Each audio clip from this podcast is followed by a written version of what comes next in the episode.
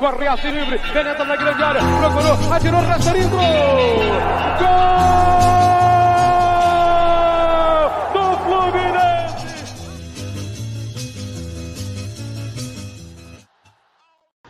Bom dia, boa tarde, boa noite, torcedor tricolor. Eu me chamo Hugo Carvalho e, como vocês bem sabem ou deveriam saber, o EPR está de férias e ainda não temos uma data definida para o retorno.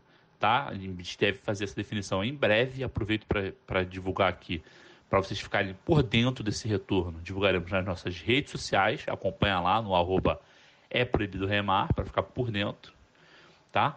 É, mas enquanto não retornam os programas do EPR, os programas semanais e as nossas lives, a gente decidiu fazer pílulas sobre a participação da Copinha, do Fluminense na Copinha, na Copa São Paulo Juniores, né?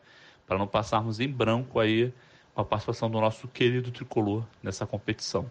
Para isso, chamamos a nossa querida Larissa, nossa querida Lari, para fazer é, essa análise pós-jogos do Fluminense na Copinha, tá?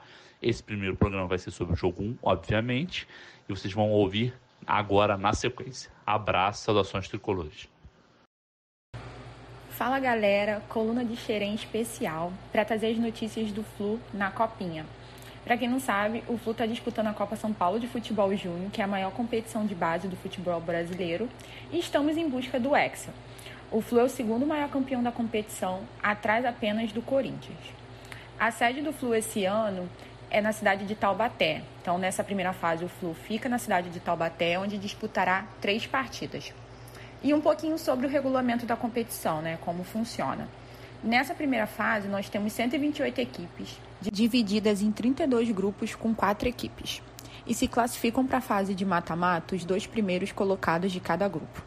E a partir da segunda fase, os confrontos serão eliminatórios e definidos em jogos únicos. Em caso de empate, uma disputa de pênalti definirá o classificado para a próxima fase. A equipe tricolor vem do bicampeonato carioca, né, nessa categoria sub-20. E nesse ano conta com jogadores recém-promovidos do sub-17, como Luiz Fernando, Agner, Kaique Almeida. O Agner é um dos destaques da base, já foi comparado com nada mais nada menos que Paulo Henrique Ganso pelo seu estilo de jogo. E também o Flu foi para a Copinha com nomes bastante conhecidos, né, para quem acompanha a base, né? E tendo como principal joia o meia Arthur, o nosso atacante goleador Luan Brito, que foi um dos destaques do Flu na última edição do torneio, está sempre ajudando a equipe com gols. E João Neto, um dos destaques da geração dos sonhos, que recentemente voltou após grave lesão. Além deles, podemos citar como destaque o zagueiro e capitão Felipe Andrade e o Isaac. Essa será a primeira grande competição do Flu com o novo técnico Ricardo Rezende, que chegou recentemente ao clube. E agora falando um pouquinho da estreia do Flu, o Flu sofreu um pouco, mas conseguiu sair com a vitória.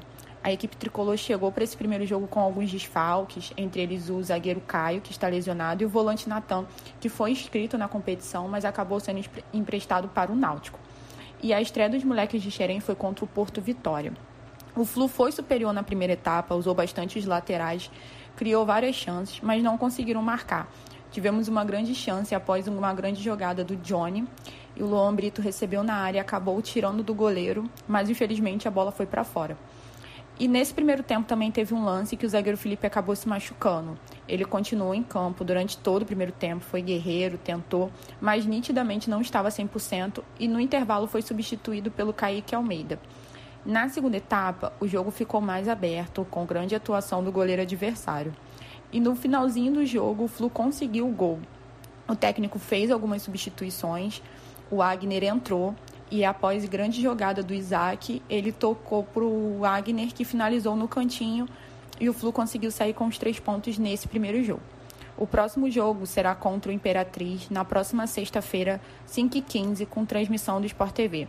Esse jogo vale a liderança do grupo 14. O Flu está em segundo lugar até o momento por conta do saldo de gols. É isso, pessoal. Continue acompanhando o EPR nas redes sociais e o nosso time de guerreiros na Copinha. Saudações tricolores.